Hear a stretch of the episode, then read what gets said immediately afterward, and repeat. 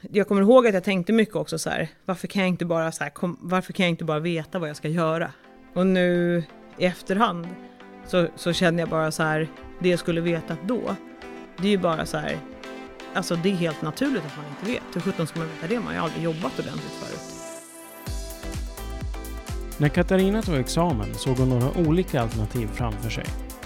Antingen blir man managementkonsult, trainee, jobbar på storbolag eller på startup.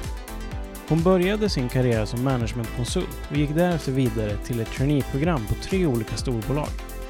Ett av bolagen, Ericsson, blev hon kvar på efter traineeprogrammets slut och jobbade mot en global marknad. De senaste åren har hon spenderat på Palantir Technologies, ett något hemlighetsfullt bolag och under samtalet reder vi ut vad de faktiskt gör. Utöver det så pratar vi också om utbildningsval, att komma från en ingenjörsfamilj och att bli placerad i ett fack utefter vilken utbildning man har läst.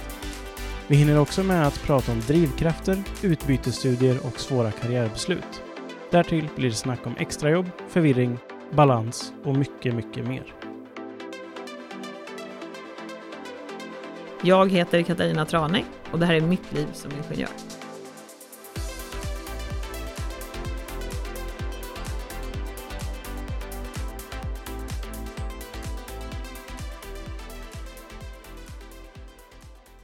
Välkommen Katarina! Tack så mycket! Och eh, istället för att jag ska ställa den tråkiga frågan vem du är, så vill jag veta när du visste att du ville bli ingenjör. Hmm. Jo, men det visste jag ganska tidigt. Jag tror att jag visste det kanske när jag var 12 eller någonting. Hur visade det sig när du var 12? Nej, men sanningen är att jag har ganska, alltså jag har en väldigt ingenjörsdriven familj. Så eh, min pappa är civilingenjör, min storebror är det och min syster är det. Eh, så jag skulle ljuga om jag sa att jag inte var påverkad hemifrån. Eh, så att eh, det var lite the way to go. Jag tyckte att det verkade kul och jag blev ju presenterad för så här civilingenjörsyrket hemifrån. Mm. Eh, vilket gjorde att jag tyckte att det verkade mer intressant än andra yrken. Eh, 12 kanske var överdriva, men typ. Någonstans där kring. Mm. Var det självklart vilken typ av ingenjör du ville bli också? Nej, absolut inte. Jag tror att hela grejen var så här när man ska vara efterklok och gammal och klok eh, var att jag var inte så open-minded inför andra utbildningar, utan jag var bara så här, jag ska bli ingenjör, för det är bra, ungefär. Eh, men sen var det ju rätt tydligt, för att jag hade ingen tanke om så här, jag hade verkligen ingen speciell inriktning på vilken typ av ingenjör jag skulle bli. Det var det som var lite charmen med ingenjörsyrket, att man kunde bli lite vad som helst. Mm. Men om vi dyker in på din utbildning som ingenjör, mm. var pluggade du någonstans? Jag började faktiskt plugga i Umeå. Mm på Umeå universitet. Och då började jag plugga interaktionsdesign, civilingenjör interaktionsdesign. Vilket är, eh, det är kul nu, för att nu pratar man mycket om det som kallas för UX. Mm. Eh, men då kallade man det för gränssnittsdesign eller interaktionsdesign och det var ganska ohippt. Eh, men många som jag pluggade med där jobbar ju nu med de här hippa UX-jobben och var liksom lite först ut på det fältet, så det var kul. Eh, så det började jag plugga och då, var, eh, då valde jag mellan det eh, och maskinteknik i Lund tror jag. Och samhällsbyggnad, kanske i Uppsala, jag kommer inte ihåg. Så du hör ju att det var ganska spridda skurar där. Ja, det låter så. Ja. Men så där började jag i alla fall. Sen pluggade jag där i två år. Eh, och gjorde nog alla sociala aktiviteter man kan. Eh, jag skulle säga att jag hade lite större fokus på det än skolan. Eh, och sen så eh, insåg jag när jag väl hade börjat plugga till interaktionsdesign att det var ganska mycket programmering på den här utbildningen. Och kom på att det var ganska kul. Eh, väldigt kreativt. Så då tänkte jag så här i sann anda som mig själv.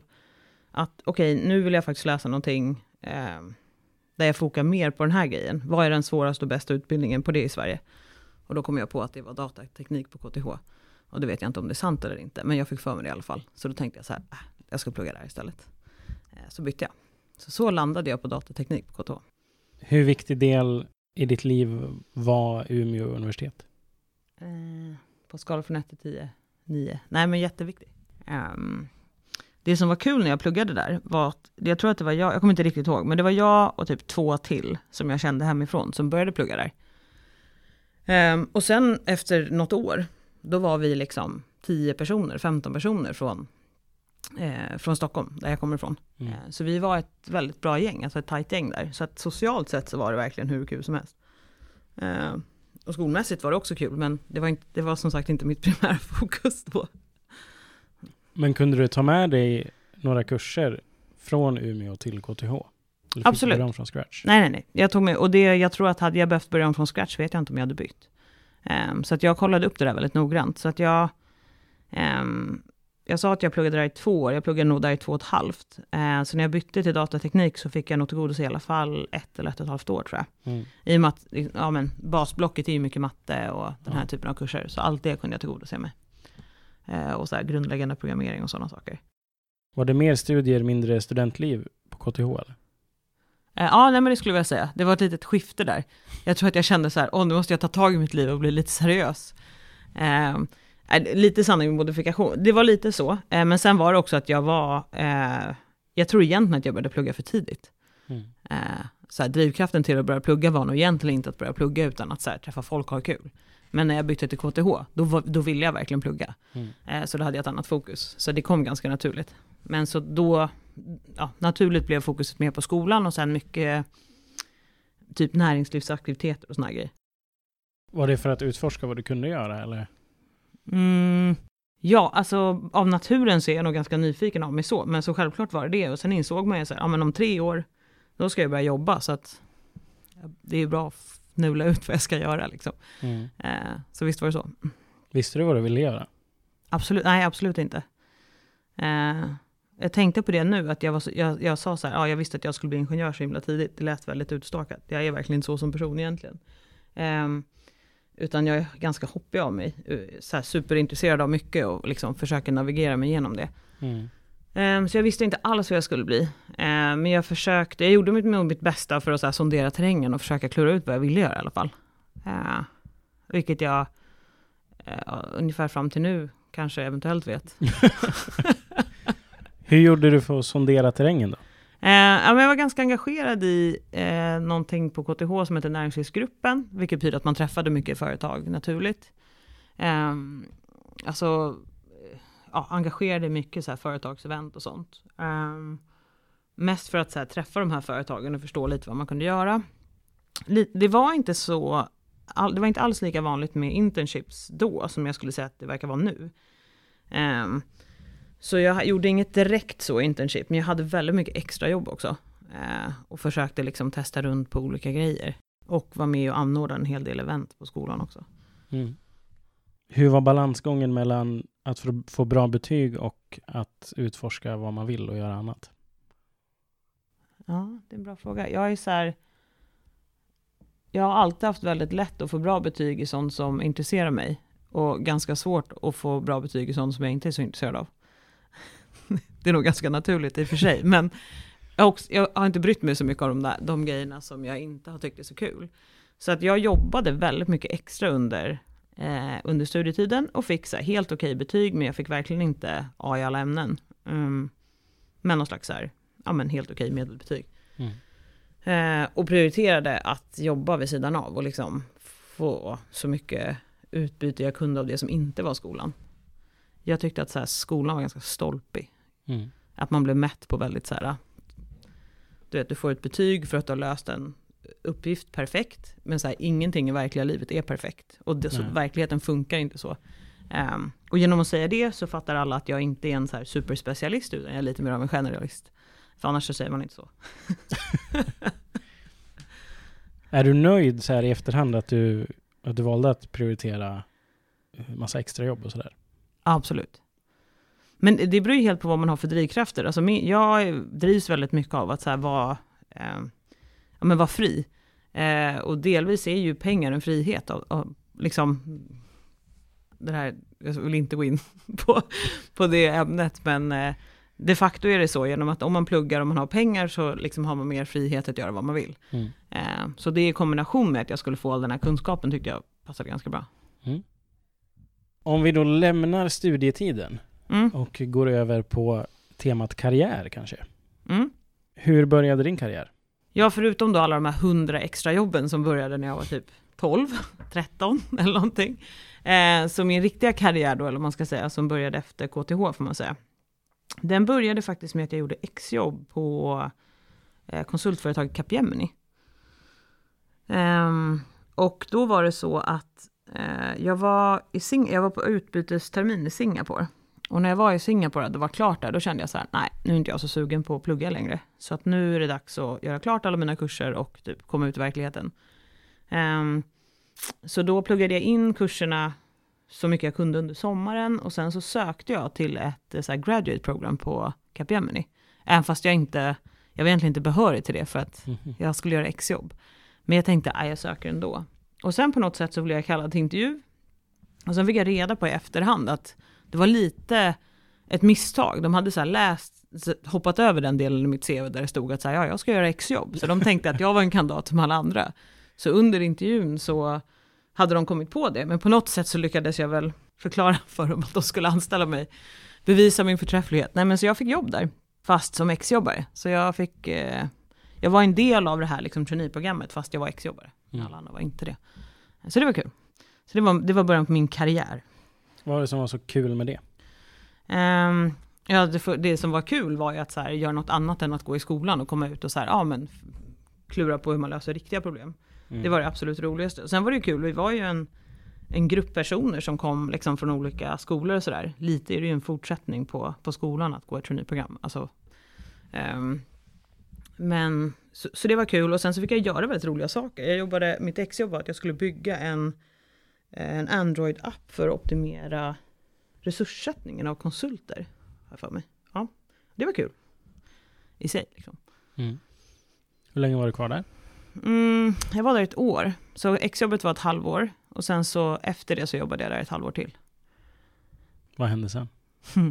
um, jag um, under tiden som jag gjorde mitt exjobb, eh, vilket innebar att jag var student då, så jag hade lite haft span på en tävling på KTH som heter Future Female Leader Award. Och då eh, kom jag på att jag kan ju faktiskt vara med i den eftersom jag är student. Mm. Så då sökte jag till den och så tänkte jag så här, får se vad som händer. Men sen kom jag med, vilket var jätteroligt. Eh, och då snackade jag faktiskt med min chef, eh, fortfarande en av mina bästa chefer, som jag hade på Capgemini. Eh, och berättade läget. Och han var superpositiv och var det, var, det är verkligen en självklarhet att liksom, en, en chef ska vara det, men han var det. Eh, och sa så här, nej men vi får se det som en kompetensutveckling, det är klart du ska vara med i den här utmärkelsen. Eh, så då var jag det. Eh, och sen så i slutändan så visade det sig att jag vann hela utmärkelsen. Och då är priset i den här utmärkelsen att man vinner ett traineeprogram på tre olika företag. Mm. Eh, så då beslutade jag att jag ville göra det, jag ville ta den chansen. Pratade med min chef igen. Eh, har inte lika positiv första gången, så ringde han upp och så här, förlåt, det här är superkul, men det är tråkigt för det betyder att det slutar. ja, men kan du inte berätta lite grann om det, det priset då? Mm. Eh, alltså själva utmärkelsen som sådan eh, samlar 20 stycken eh, kvinnliga, då var det bara mot KTH, men nu har de breddat den där tävlingen, så nu är det mot flera andra tekniska universitet. Men eh, det är 20 finalister från eh, som går, såhär, sista årsstudenter på KTH, eh, vilket gör att det blir ett superkul nätverk av personer som jag fortfarande har kontakt med. Mm. Eh, och eh, sen är det en ja, såhär, uttagningsprocess, eh, man fokar mycket på såhär, hur man ska vara en bra ledare och sådana saker. Ehm, och sen i slutändan så är det en stor eh, prisutdelning, innan den är det någon liksom, idoljuryliknande presentation man ska göra.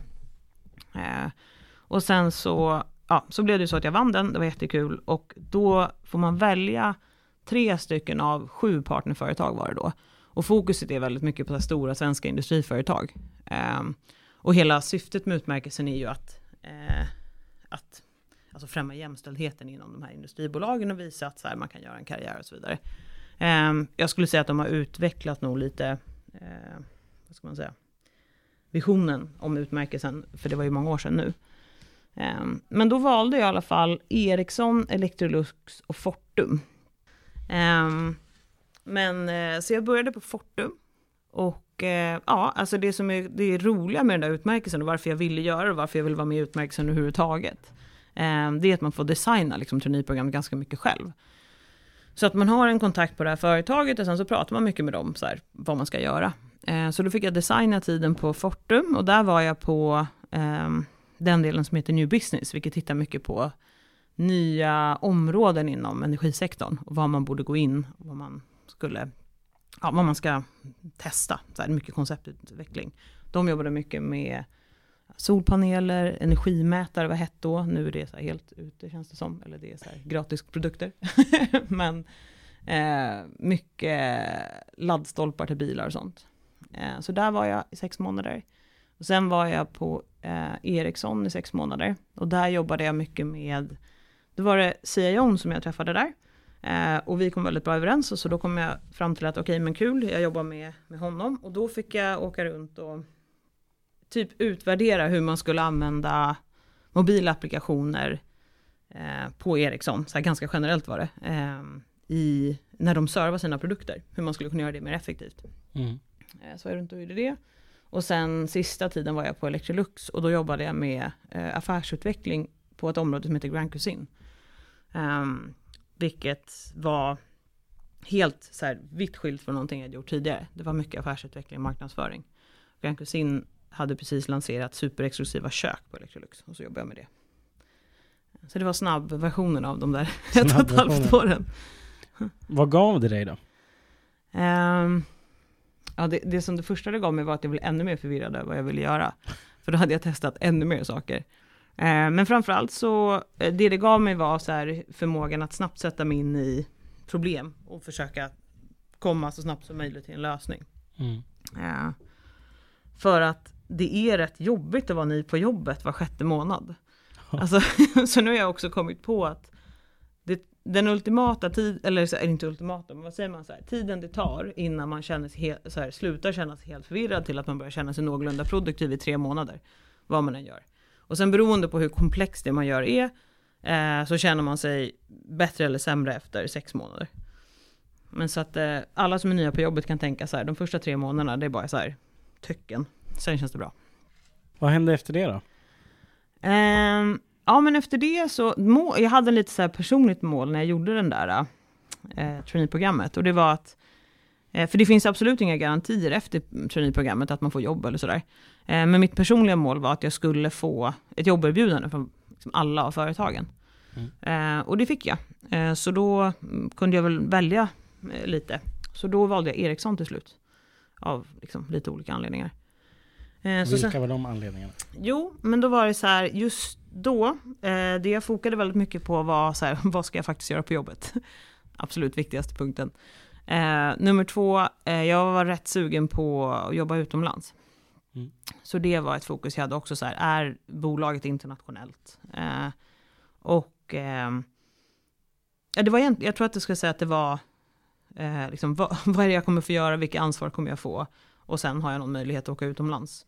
Alltså väldigt nerkokat. Sen så här, sekundärt var också så här, vad får jag för lön på det här jobbet och såna här saker. Eh, det vägde absolut in. Eh, men det var inte drivande liksom. Men om det var så viktigt vad du faktiskt skulle få göra på jobbet. Mm. Vad var det du gjorde på jobbet? What a disappointment. Nej, jag skojar. Nej, det var, eh, jag började jobba så här rollen som sådan låter ganska pretentiös, för den hette Strategy Execution Manager, vilket betyder att man driver igenom strategi. Mm. Eh, men den delen på Ericsson jobbade väldigt mycket med att driva igenom stora förändringsprojekt. Eh, så det första jag gjorde var att jag fick, eh, jag var med och byggde upp eh, datacenter. Ericsson byggde datacenter just då, ute i Kista i Kanada. Och jag var en, jobbade väldigt mycket med det hela det liksom förändringsprogrammet. Um, och eh, fick träffa så här, hur mycket folk som helst och göra massa olika saker som jag inte kunde. Eh, så jag tror att det var, det kanske egentligen är en bättre definition på det som var viktigt. Inte så exakt vad jag skulle göra, men hur mycket jag skulle utvecklas. Alltså vilken, vilken potential har det här företaget att så här, få mig att lära mig så mycket som möjligt och kunna bidra på, på liksom bästa tänkbara sätt. Eh, och det kände jag verkligen att jag fick göra där. Eh, liksom initialt när jag kom in. Vad var den största skillnaden på att jobba i Kanada och jobba i Kista? Um, alltså jag var, den mesta tiden som jag spenderade utomlands på Ericsson, då var jag i USA. Okay. Och inte så mycket i Kanada. På Kan I Kanada var jag mest liksom, alltså jag var där mycket, men det var mer, du vet, någon vecka hit eller dit. Uh, så jag tänker att frågan kanske är snarare så här, vad största skillnaden var att jobba i USA mm. mot Sverige.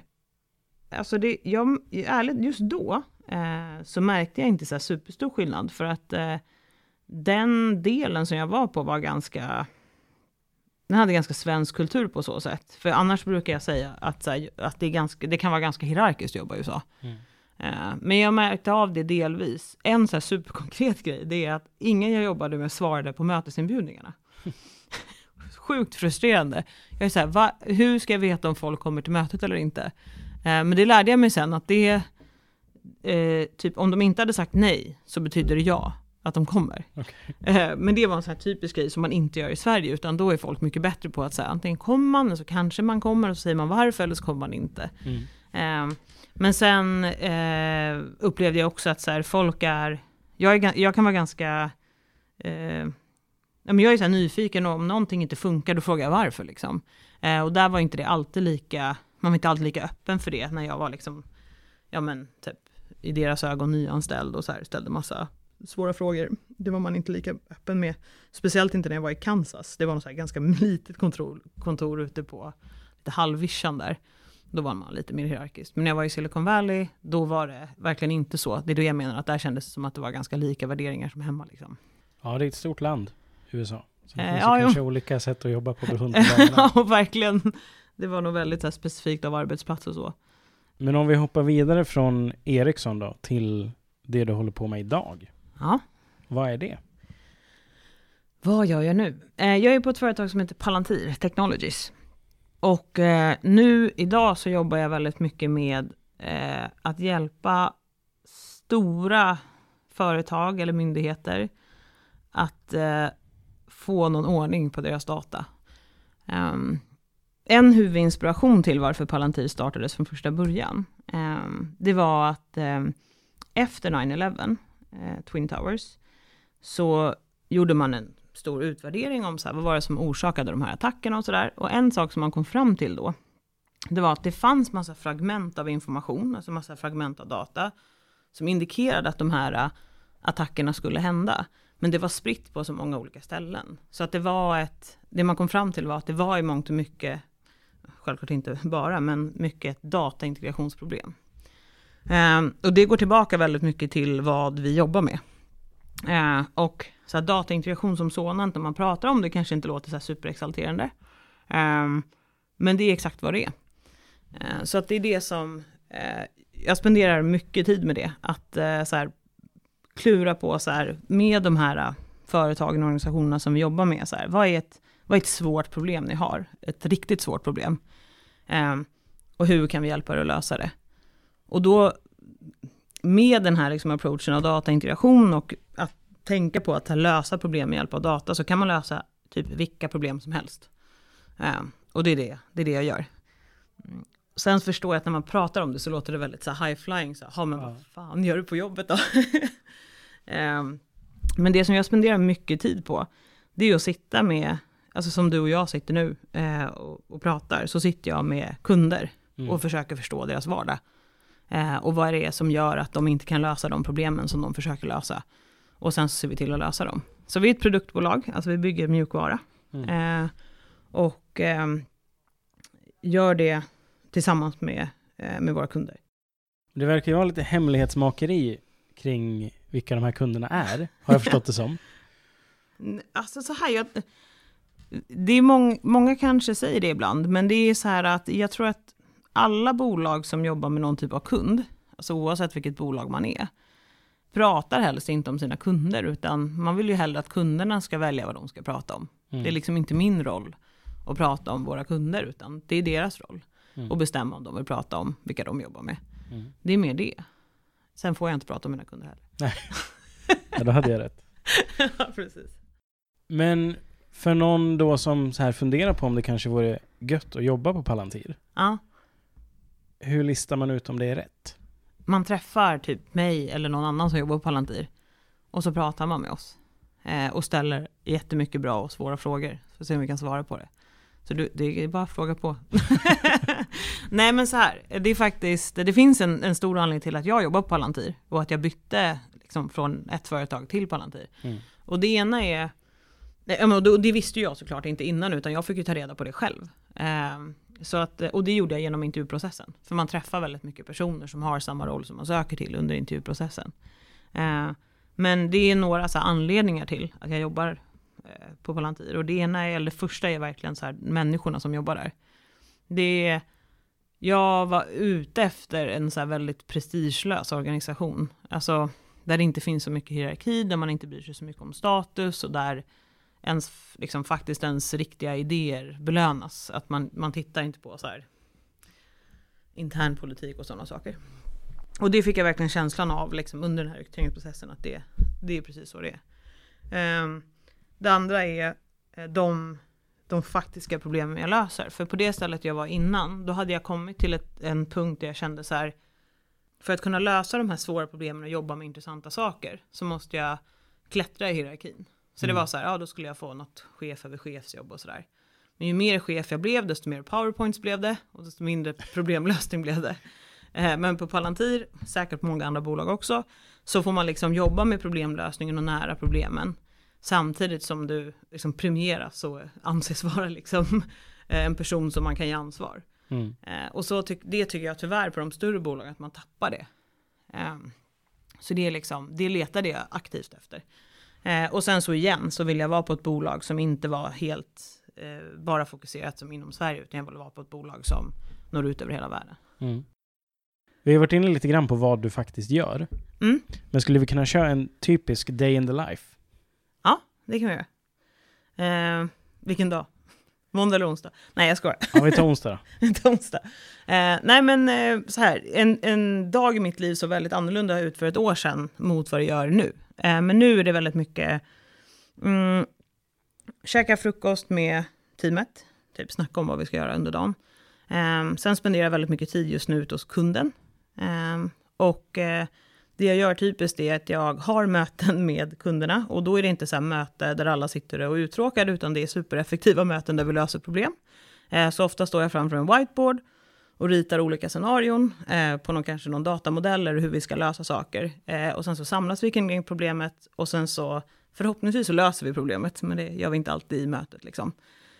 Eh, sen så Eh, någon slags mix då skulle kunna vara att jag efter lunch kanske åker in till vårt kontor i stan eh, och spenderar tid där på att liksom prata med personer internt om hur vi ska kunna lösa det här problemet.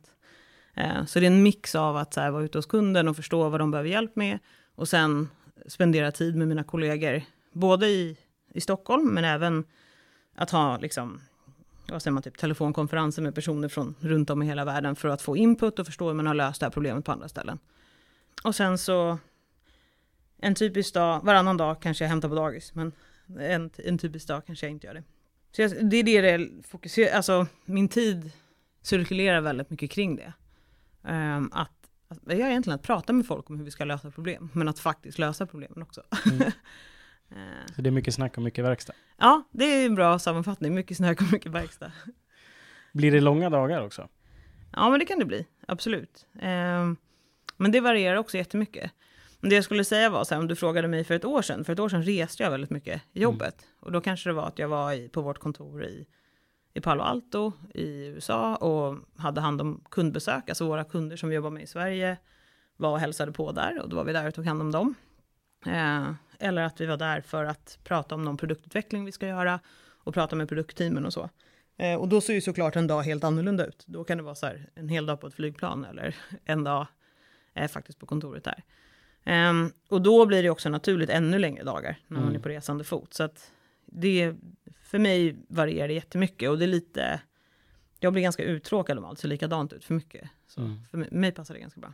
Men beror det på den rollen du har nu, att den skiljer sig från ett år sedan, eller beror det på vilken kund ni jobbar mot, eller varför reser du inte så mycket längre? Um, det, för mig beror det ganska mycket på, lite så här att jag inte vill resa lika mycket. Eh, men mycket på att jag jobbar med en annan typ av kunder. Så det är det som styr ganska mycket. Alltså vilka, och det är det så här, vilka projekt jag jobbar med som styr det. Eh, och det är det som är det fina i det hela, utan att man kan ju påverka liksom, sitt liv med, kopplat till jobbet beroende på vilken kund och vilket jobb, äh, projekt man har. Mm. Eh, på, på ett företag som eh, Palantir i alla fall. Mm. Du sa att du var på utbytesstudier eh, till Singapore när du pluggade på KTH. Mm. Och så har du jobbat en del utomlands. Mm. Vad har dragningskraften varit för det? Det är en bra fråga, jag har funderat på det lite själv. Alltså, det är väl nyfikenheten som... Jag drivs mycket av nyfikenhet så generellt. Och då har jag... Då har det mest varit så här, ja men jag undrar hur det skulle vara att jobba i London eller jobba i USA eller plugga i Singapore. Det har inte varit mer komplicerat än så. och då har jag åkt dit och gjort det och testat hur det är. Hur har det utvecklat dig? Då? Alltså precis som, jag skulle inte säga att så här, utlandserfarenheten har utvecklat mig mer än andra, eh, alltså andra situationer som sådant. Det som utvecklar mig generellt är att så här, man kommer till en ny situation som man inte vet hur man ska hantera. Man måste hantera nya människor och sådär. Och sen så bara tar man sig igenom det så går det bra.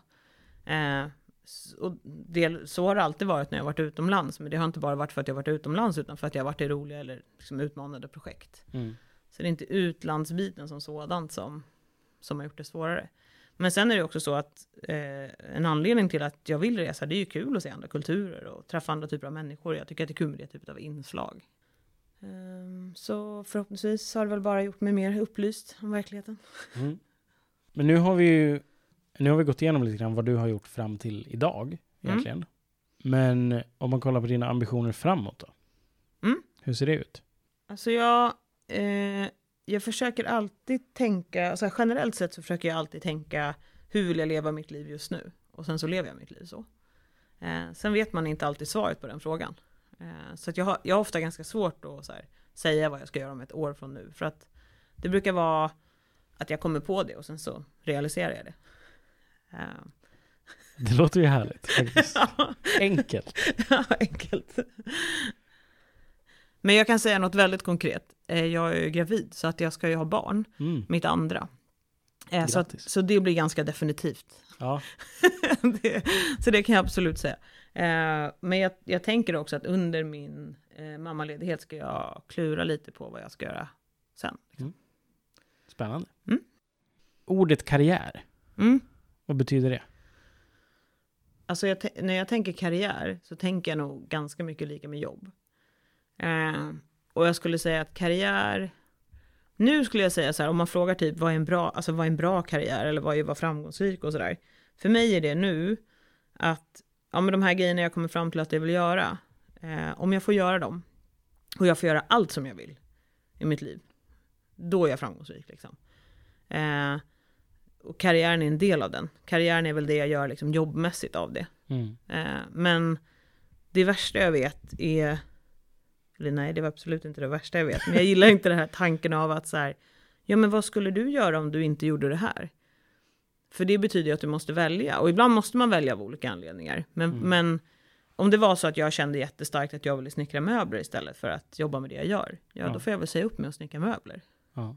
Eh, sen behöver inte det vara att det går liksom på en kafferast för att ja, man tjänar pengar genom att jobba och därför kanske man inte har möjligheten att göra det. Men då i alla fall det är något slags långsiktigt mål att man ska kunna ta sig till att snickra de där möblerna istället för att liksom, gå till jobbet och få lön varje dag. Mm. Så det är lite så, ja det var inte så här klockrent svar på vad karriär är, men, men, men, men, i det där så tänker jag att karriärdelen av det där är väl, eller jobbdelen kanske. Om vi backar hela vägen till precis när du tog examen. Mm. Hur såg du på karriär då? Alltså mm. vilka, vilken typ av jobb fanns det, tycker du? Ja, det, eh, då så eh, tänkte jag väldigt mycket, och det är därför jag också säger att karriär är jobb väldigt mycket, för då var, jag tänkte nog mycket på så här, vad ska jag jobba med och vad ska jag spendera min tid på och sådär. Eh, och då var, jag kommer ihåg att jag tänkte då, Eh, eller att lite så här, de alternativen som låg på bordet kändes som att så här, antingen så eh, går man ett traineeprogram på något så här, lite större bolag. Eller så blir man managementkonsult på något managementkonsultbolag. Eh, eller eh, så går man så här vanliga jobbspåret. Men det kändes inte lika, så här, riktigt lika spännande. Eller så kan man börja på en startup. Det var ungefär så här, de alternativen som fanns. Någon slags kategorisering i min, mitt huvud. Mm. Eh, sant eller inte. Um, och då, då tänkte jag på, så här, det fanns ju också, jag, jag ska inte sticka under stolen med att man tänkte liksom, eller jag tänkte att det fanns vissa jobb som var, kändes mer intressanta än andra för att de var lite så här, ja, men de känns lite coola eller så här, det känns lite roligt. Eh, så tänker jag absolut inte nu. Alltså jag var nog mer driven av så här, statuskarriär när jag precis kom ut ur skolan Mm. versus vad jag är nu. Eh, jag säger inte att jag är klokare nu, jag säger bara att jag tänker annorlunda.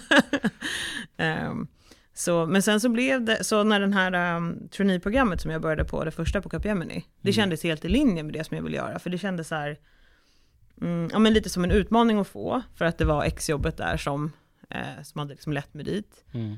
Eh, jag skulle få göra roliga saker, jag fick betalt så som jag ville, eh, och jag kände att det skulle leda mig någonstans liksom, i rätt riktning. Eh, sen så valde jag att inte fortsätta det av olika anledningar och sen så när jag fick den här möjligheten med FFLA, då blev det också lite att den uppfyllde massa olika kriterier. Men, men låt säga att jag hade 100 kriterier och så uppfyllde den 50, för det finns ju inget jobb som uppfyller alla kriterier. Mm. Eh, och det ledde in mig lite på storbolagsbiten. Eh, vilket egentligen så här efterhand känns lite otippat. Jag känns inte riktigt som en så här storbolagsmänniska, men jag vet inte. Kanske är det. Ehm, det var lite tillfälligheter, Ja. Skulle jag säga. Att det blev som, att det, blev, som det blev. Att jag valde just de jobben. Eh, men jag hade absolut utvärderat mycket olika alternativ.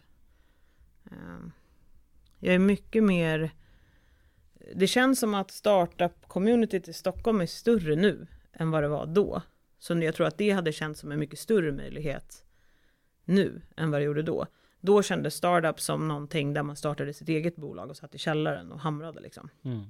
Eh, nu känns det lite annorlunda. Sen säger jag inte, alltså, jag vet inte om egentligen om, om det hade gjort liksom någon större skillnad om det var det. Om jag hade haft någon bra idé så hade jag kanske bara kört på den i alla fall. Men det känns som att det är troligtvis ett större alternativ för många som går ut nu än vad det var då liksom. Mm. Eh, men jag kommer ihåg att jag tänkte mycket också så här, varför kan jag inte bara, så här, kom, varför kan jag inte bara veta vad jag ska göra? Eh, det var jag ganska frustrerad över. Eh, och nu i efterhand så, så känner jag bara så här, det jag skulle vetat då, det är ju bara så här, det, alltså det är helt naturligt att man inte vet. Hur sjutton ska man veta det? Man har ju aldrig jobbat ordentligt förut. Nej. Och det kanske tar typ två, tre år innan man fattar vad man tycker är kul. Ehm, man ska inte vara så himla hård mot sig själv, utan man ska hitta någonting som man tror passar en. Eh, och man ska vara ganska kritisk också. Eh, och fundera på vad man tycker är viktigt. Eh, och, och försöka hitta någonting som är så likt det som möjligt. Men sen om det inte passar, då kan man ju byta. Inte värre med det. De alternativen då som fanns när du tog examen, det var alltså managementkonsult, trainee, storbolag, startup. Typ. Typ. Gr- Ja, Grovt förenklat. grupp. Ja, absolut. Och Capgemini, Mm. managementkonsult, eller? Ja, typ. Typ. Ja. Vi, vi lägger det i det Ja, facket vi lägger för, det för sakens skull. Ja. Traineeprogram, avklarat. Yes, Ericsson får man väl ändå se som ett storbolag. absolut. Man kan absolut inte se Palantir som ett startup eh, längre.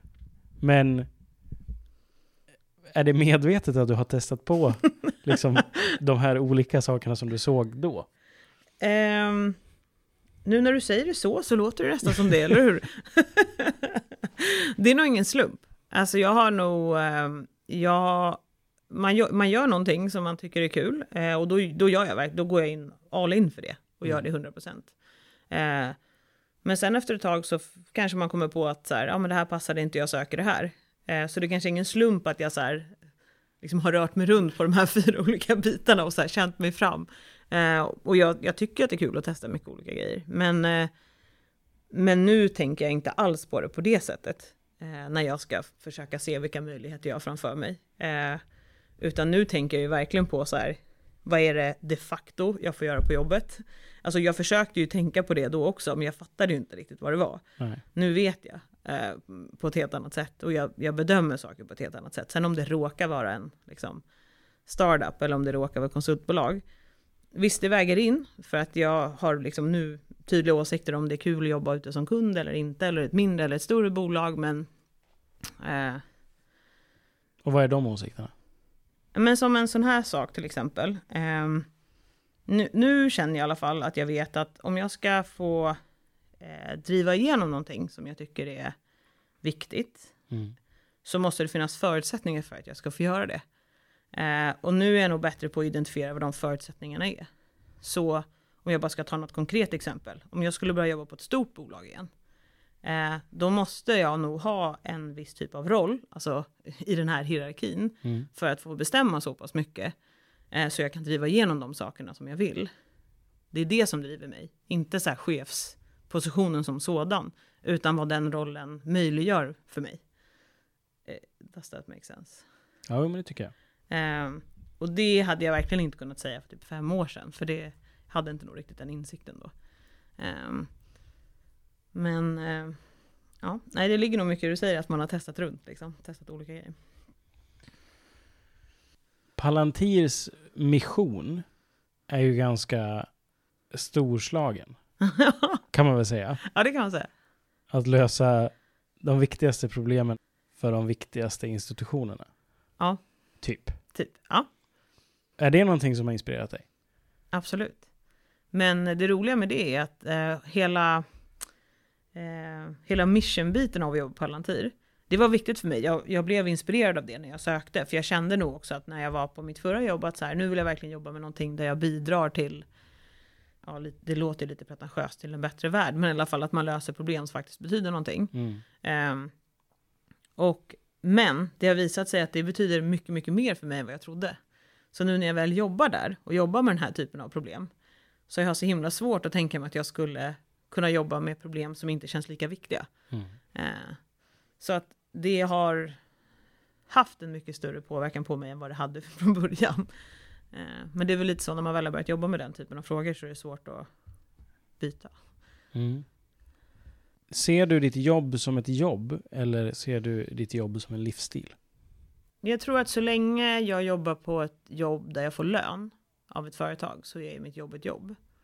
Eh, men den dagen jag har mitt eget företag så kommer mitt jobb vara min livsstil. När är det? Vi får se. eh, nej men, eh, alltså det är väldigt viktigt att, att mitt jobb eh, alltså är så pass inspirerande och roligt så att jag inte känner att det är så här, åh jag går till jobbet och sen går jag hem. Eh, det är inte det jag menar, det är verkligen, verkligen mitt mål hela tiden. Eh, men det är ändå så att när, när man är anställd av någon annan eller ett annat bolag, ett bolag, eh, så jobbar man ju för dess vinning liksom. Mm. Eh, och jag kommer aldrig kunna se det som en 100% integrerad del av mitt liv. Eh, alltså mitt personliga liv. Om det inte är mitt eget bolag. Är det frihetskänslan som lockar med att ha ett eget bolag eller? Eh, ja. Det, nog, så- det skulle jag egentligen, om jag skulle säga introducerat mig själv skulle jag väl säga att det är det som driver mig mest. Det är frihetskänslan. Ehm, av att kunna göra det jag vill, på det sättet jag vill, när jag vill. Ehm, absolut. Om man tittar tillbaka på din karriär och din studietid då? Mm. Finns det någonting du hade gjort annorlunda? Nej, alltså, det här är ju lite tråkigt svar, men jag lever efter devisen att man aldrig ska ångra någonting.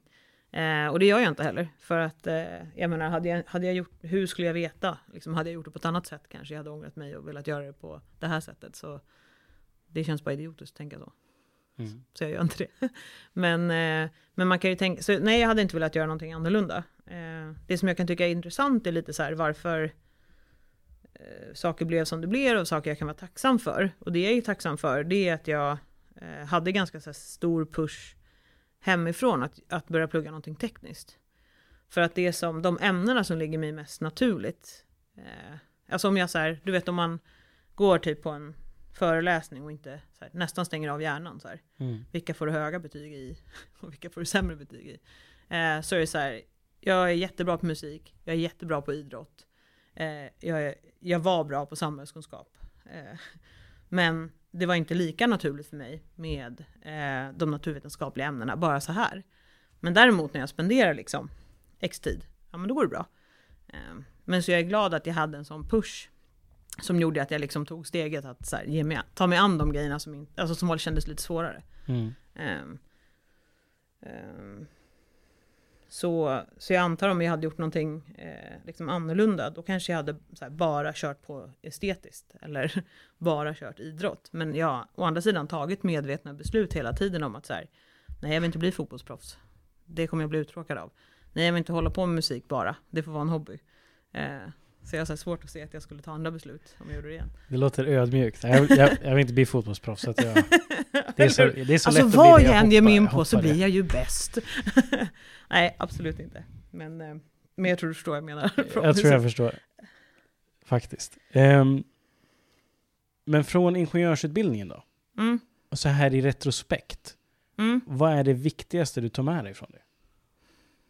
Eh, det är nog att man så här, att man tar sig igenom grejen även om det stundtals känns helt alltså helt omöjligt. Alltså. Mm. Eh, jag vet att jag satt med några kurser eh, där jag också pluggade ganska mycket själv för att i och med att jag hade varit, eh, eller jag skulle på utbytestermin så fick jag liksom dribbla om några kurser och sådär. Så då, då var jag ganska själv när jag pluggade dem och man satt med några sådana här men, datalabbar och bara, alltså jag vet, jag vet inte hur jag ska lösa det här problemet. Och så bara sliter man sitt hår och så försöker man igen och så löser man det. Um, så det är nog känslan att så här, ja men nu har jag gått den här utbildningen så då borde det kunna gå bra att lösa andra problem också. Mm. Upplever du att det finns alltså typ myter om ingenjörsyrket? Det är ett väldigt brett yrke då, men, ja. men liksom, finns det någonting som, som här, finns det någon myt om vad som karaktäriserar en ingenjör som du absolut inte håller med om? Alltså jag tror att det är lättare att prata om de där myterna om grejer som man inte håller på med själv. Mm. Eh, men det finns ju absolut myter. Jag menar, eh, om jag säger till någon eh, som inte är ingenjör eller jobbar, har jobbat med ingenjör att jag är ingenjör, då tänker jag nog lite att de tänker att jag är så här, antingen sitter i ett rum och kodar, eller att jag har någon sån här bygghatt på mig eller någonting sånt. Så, så det kan jag tänka mig. Men, men inom, inom den branschen jag jobbar, eh, då upplever jag inte att det finns några myter. Um, så, så det är nog stereotyper snarare. Mm. Det är kanske det du menar med myterna. Mm. Um, och de känns ju egentligen, ja men precis som det finns stereotyper inom alla yrken. Liksom. Så det kan nog finnas.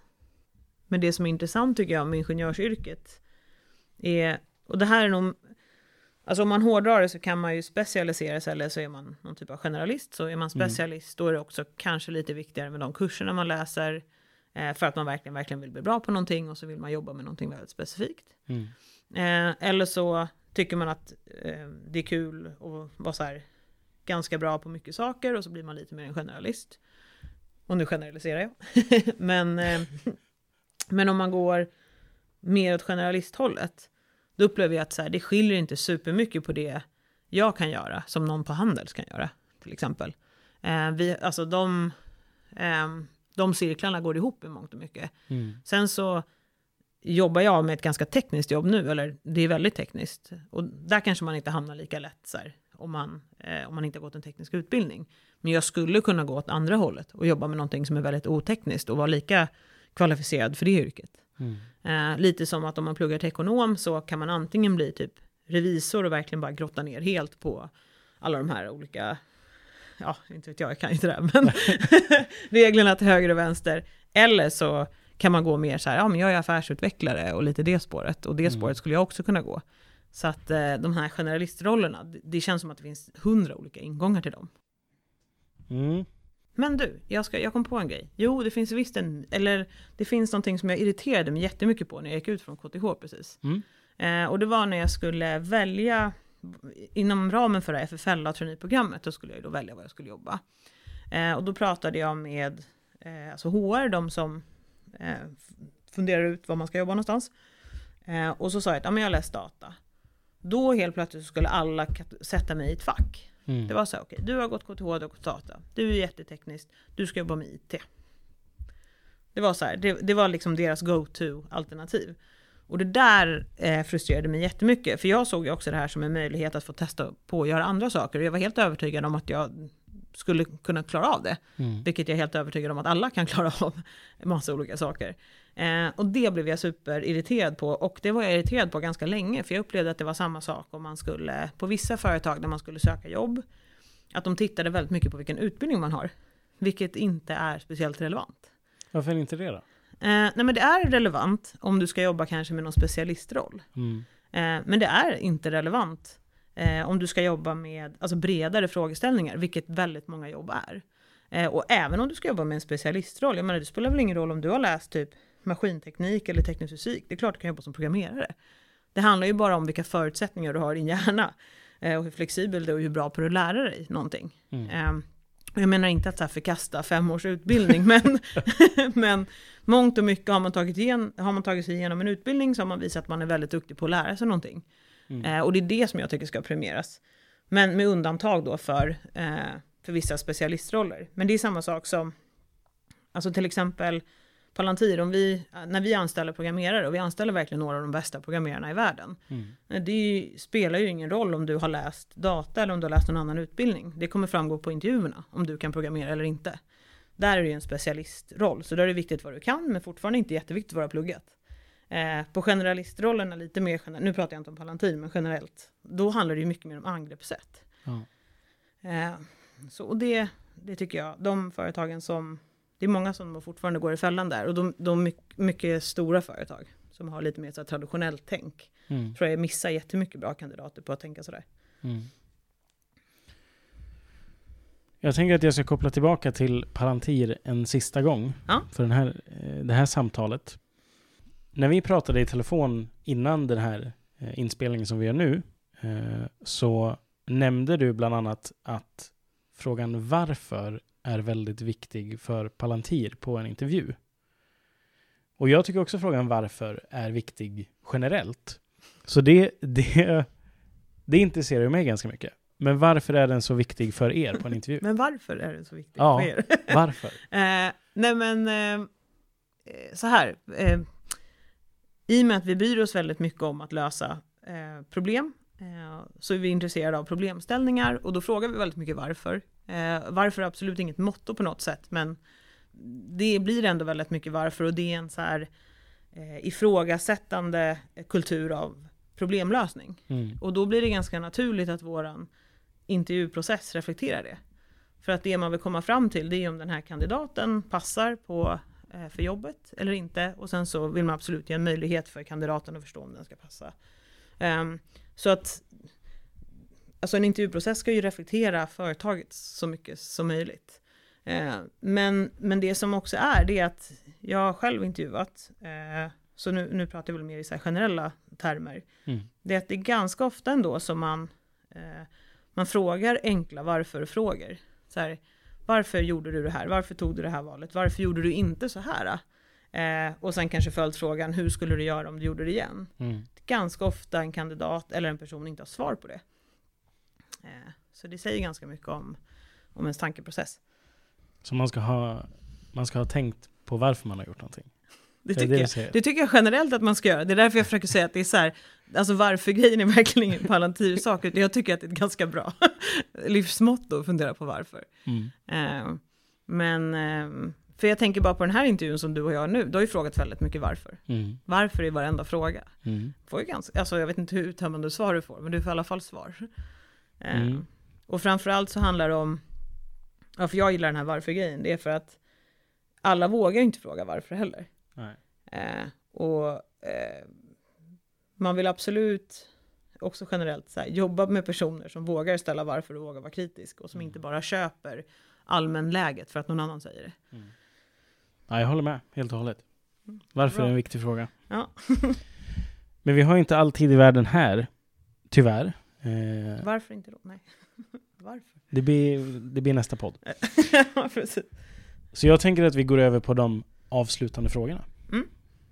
Eh, där den första är, vilket är ditt bästa KTH-minne? Mm. Du får ta med Umeå universitet också om du vill. Det är liksom universitetstiden som, mm. Alltså räknas. jag har faktiskt, eh, så generellt, så minns jag Umeå-tiden mycket mer än KTH-tiden. Mm. Och det var ju för att jag så här fokade mycket mer på sociala grejer. Liksom. Um, jag minns nog varenda brännbollsyra som vi var med på i Umeå, det var väldigt kul. Um, typ en festival som var där uppe. Men KTH-minnet, det bästa, är nog faktiskt Nobel Nightcap, vilket är den här efterfesten till Nobelfesten som vi hade på KTH ett år när jag, var, när jag gick där. Uh, det var bara en, helt enkelt en sjukt rolig fest. Mm. faktiskt. Nästa fråga här som jag tänkte ställa har ju du kört över lite grann. Eh, I det formatet att jag borde inte ställa en fråga som är om du inte gjorde det du gör idag, vad skulle du göra då? Mm. Men om jag istället ställer frågan om pengar inte vore en faktor, mm. vad skulle du ägna dina dagar åt då? Om du hade full frihet. Mm. Hade jag också mycket pengar som helst? Ja, det kan du få. För att, eh, eh, jo men då skulle jag, eh, då skulle jag bara så här seriestarta massa bolag. Om jag hade hur mycket pengar som helst. Eh, och sen lite, eh, jag kan inte säga exakt säga vad jag skulle göra, men jag skulle starta massa bolag och se vad som funkade. Mm. Eh, och sen skulle jag investera i massa bolag. Eh, det är helt klart det jag skulle göra. Och varför jag inte gör det nu, det är för att jag har inte så flera miljarder på banken att göra det. Tråkigt nog. men, eh, men med det sagt så är det heller ingenting som... Alltså det är någonting jag vill göra, men jag är också så här supernöjd med det jag gör. Det var det jag försökte säga innan, att det är så här, det behöver ju inte vara en världsomvälvande grej, att så här, nu ska jag sluta jobba med det här och göra det här istället. Utan det kan ju ske små förändringar hela tiden som gör att man kommer närmare det man, eh, så här ultimata målet. Liksom. Mm. Vad är det svåraste karriärbeslutet du har tagit? Jag tror inte att jag har tagit det beslutet än. Ehm, för hittills så har inte besluten varit svåra i, i någon större omfattning egentligen. Det har varit så här, ska jag säga upp mig på det här jobbet och börja på det här? Ehm, men det har inte varit några livsomvälvande val. Work-life balance, vad är Mm. det? Ja, vad är det? Det är att må bra. Eh, alltså det, man kan prata om work-life balance, framförallt så tror jag att det ser superolika ut för alla. Mm. Eh, men för mig är det, jag, eh, när jag inte har work-life balance, det är när jag känner mig stressad. Eh, och stressad känner jag mig, det syns inte utåt, jag är nog ganska bra på att så här hålla, alltså att jag tror inte man märker allt för mycket på mig när jag är stressad. Eh, men jag känner det i huvudet. Alltså jag blir trögtänkt, eh, jag har svårt att hålla mycket saker liksom, snurrande. Alltså sådana saker jag vanligtvis är bra på blir jag inget bra på. Mm. Så det känner jag ganska direkt. Och då är jag så här, då vet jag att ah, för mycket jobb eller ja, för mycket osäkerhet eller vad det är. Måste tagga ner och göra det här istället och justera. Eh, så det är min eh, ja, vad säger man, signal för att veta att jag så här ska justera. Hur gör du för att justera det? Ja, men nästan alltid när man hamnar i en sån situation så är det ju av en anledning. kan man fråga varför, Mm. till exempel. Eh, nej men eh, det kan vara att man har, jag bara tar ett exempel, man har för mycket ansvar men man har ingen möjlighet att eh, slutföra uppgiften eller någonting. Eh, så man känner bara så här stor ångest över att man har jättemycket ansvar men man har ingen möjlighet ens att lösa problemet. Ja, men då är det ju för lite folk eller så är du på fel roll eller någonting och då handlar det om att försöka justera det. Eh, eller att eh, ta hjälp eller vad det nu är. Eh, och jag, det har jag verkligen blivit mycket bättre på eh, ja, men så här, över åren. Att hamnar man i en situation som är så här, nu trivs jag inte här, att vara lite mer eh, analytisk eller fundera på varför man inte trivs i det. Så vad är det som gör att det här inte känns bra och sen åtgärdar man det istället. Eh, för att gå och bära på någon så här ångest över att man inte gör ett bra jobb eller vad det kan vara liksom. Mm. Ditt bästa tips till dagens ingenjörsstudenter? det löser sig. men, nej men faktiskt, det är så här, lite det jag var inne på. Ehm, så här, det är helt okej att eh, typ första jobbet, andra jobbet är en tid när man faktiskt försöker fatta vad man egentligen vill hålla på med. Men var noga med att gå in 100% och göra ett bra jobb. Eh, gör ingenting halvhjärtat, för då kommer det inte leda dig till ett bra nästa steg. Men all, om man gör allting man gör helhjärtat, till 100%, så kommer det naturligt leda till, till nästa bra grej. Liksom. Om den som lyssnar bara tar med sig en lärdom från det här, vad vill du att det ska vara då? Mm, då vill jag att den ska tänka på allt jag har sagt och försöka få med sig det, men så tänker jag att jag säger något nytt som jag inte har sagt. Mm. Eh, och det är, alltså om det är någonting som känns fel, eller typ skaver, eller som du har ångest över, eh, red ut det. På en gång. Gå inte och bär på det. Eh, och det kan vara vad sjutton som helst. Det kan vara så här att du har fått en jobbig uppgift av en chef, att du ska lösa någonting. Och sen vet du egentligen att så här, jag kan inte lösa det här problemet för att jag har inte all information. Då går du och frågar efter den informationen. Eller så säger du till din chef, eller vem du nu är, att jag kan inte lösa det här problemet. Så kommer det sluta vara jobbigt. Och kännas bra igen. Det var allt för den här veckan. Vem vill du höra i podden framöver? Kanske finns det en person vars karriär inspirerar dig och som du gärna vill höra mer om. I beskrivningen finns en länk till ett formulär där du kan önska gäster. Det är helt anonymt och tar bara några sekunder. Om du uppskattar innehållet i podcasten får du också väldigt gärna betygsätta den på iTunes eller där du lyssnar på poddar.